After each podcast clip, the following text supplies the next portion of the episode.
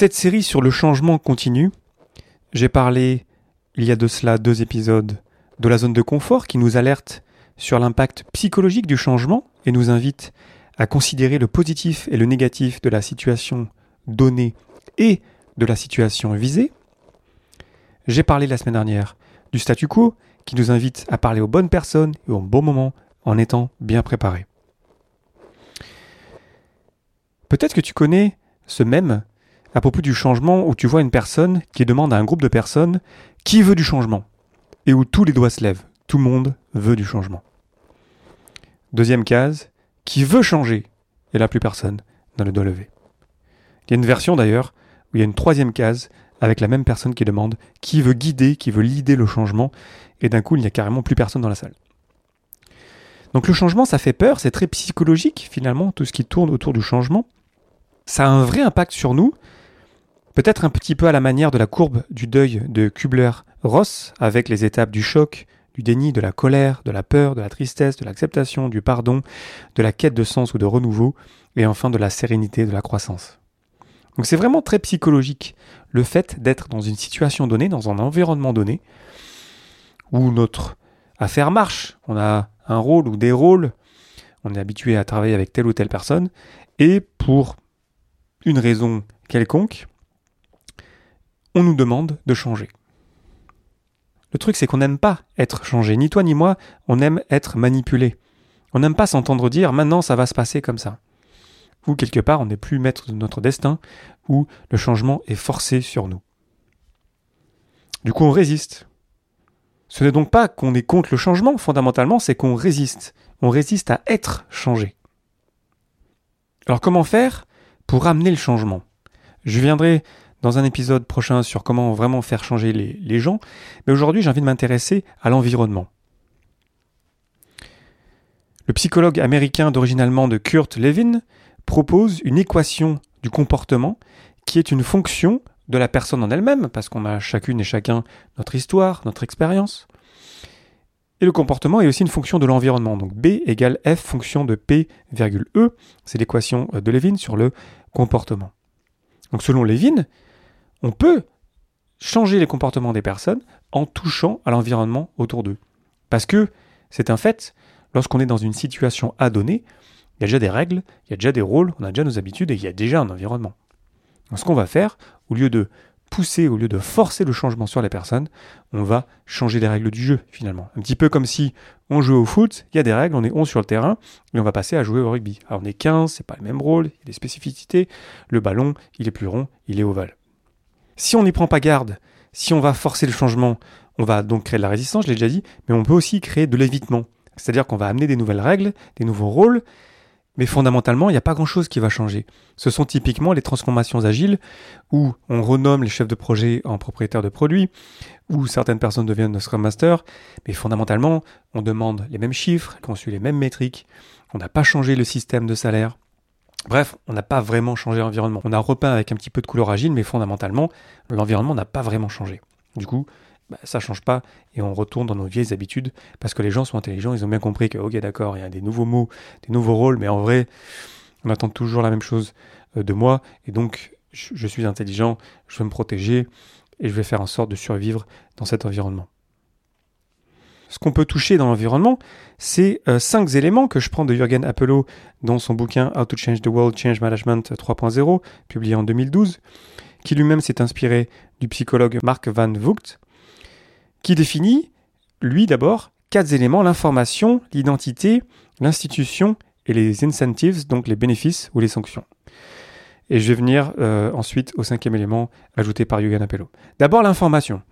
L'information, les métriques par exemple, on sait que si on change les métriques, on va changer les comportements parce qu'on ne va pas regarder les mêmes choses. C'est un exemple très bateau, mais il y a plein de types d'informations qu'on peut euh, radiate, c'est-à-dire qu'on va rendre visible sur des radiateurs d'informations par exemple.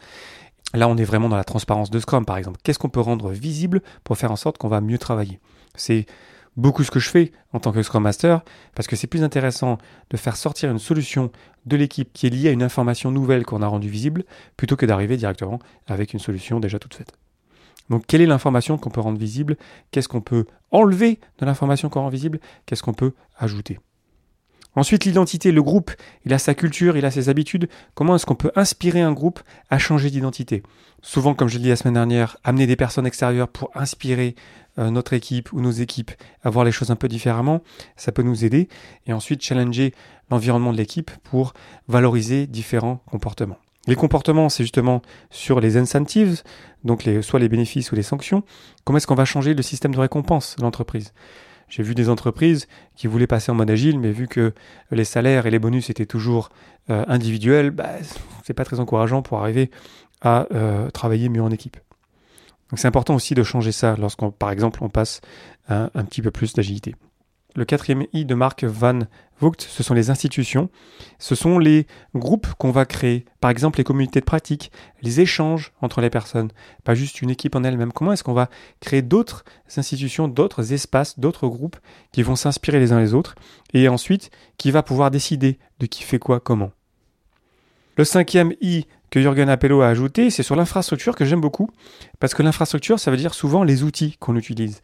Nos outils nous influencent énormément. C'est pour ça que c'est si important d'essayer de prendre les meilleurs outils possibles, qui sont le plus à jour possible et qui nous permettent vraiment d'utiliser les pratiques qu'on veut vraiment utiliser. Quand je dis ça, je pense à Jira par exemple, qui a plein de qualités, mais aussi qui a beaucoup de défauts, et qui, si on n'y prend pas garde, va nous amener à plus d'anti-agilité que d'agilité. Comment est-ce qu'on va faire aussi pour enlever tous les blocages? Comment est-ce qu'on va faire pour rajouter des ressources, par exemple des nouveaux outils, pour aider les personnes à pouvoir vraiment changer leurs habitudes? Donc l'information, l'identité, les récompenses et les sanctions, l'infrastructure et les institutions, ce sont les cinq éléments de l'environnement qu'on va toucher.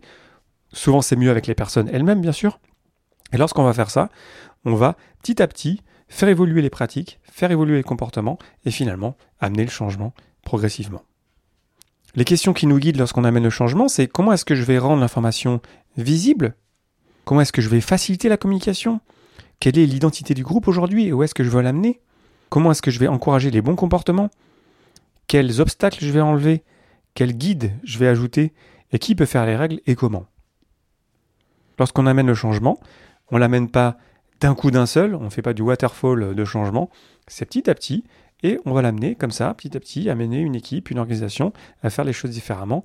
On va amener le changement de manière progressive, mais soutenu dans le sens où on le maintient, on le renforce. C'est le R du modèle ATCAR sur le changement, euh, le renforcement donc qui est très important. C'est bien beau d'amener le changement, mais si on n'y prend pas garde, on peut vite retourner en arrière. Donc renforcer ça, le confirmer, le valoriser. Et petit à petit amener l'idée que voilà le changement c'est petit à petit c'est des petites choses, c'est pas un gros changement euh, du type Big Bang, ce sont des petites choses, tiens vas-y, si on changeait telle ou telle métrique, si on valorisait certains comportements, si on changeait nos outils, si on changeait un de nos outils, si on faisait des recherches pour trouver de meilleurs outils, si on allait demander aux personnes ce dont elles ont besoin.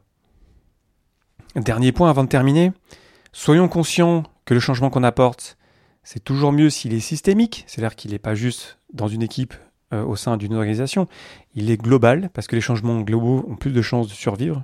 Parce que si on se contente uniquement d'adresser un changement local, mettons dans une équipe euh, au sein d'une grosse organisation, il y a peu de chances que ça tienne, parce que très vite, l'environnement englobant de l'équipe finalement va continuellement l'influencer et va, par exemple dans le cas d'une équipe qui deviendrait agile dans une organisation qui ne le serait pas vraiment, naturellement, euh, l'initiative va être tuée dans l'œuf parce que euh, n'aura pas changé, par exemple, les métriques, parce que par exemple, on n'aura pas changé l'information, l'identité, les incentives, l'infrastructure et les institutions au niveau de l'organisation en général.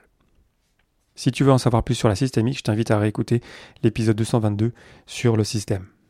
On se retrouve la semaine prochaine pour le changement agile. Je te remercie infiniment pour ton attention et tes réactions. C'était Léo Daven pour le podcast Agile. je te souhaite une belle journée et une belle soirée.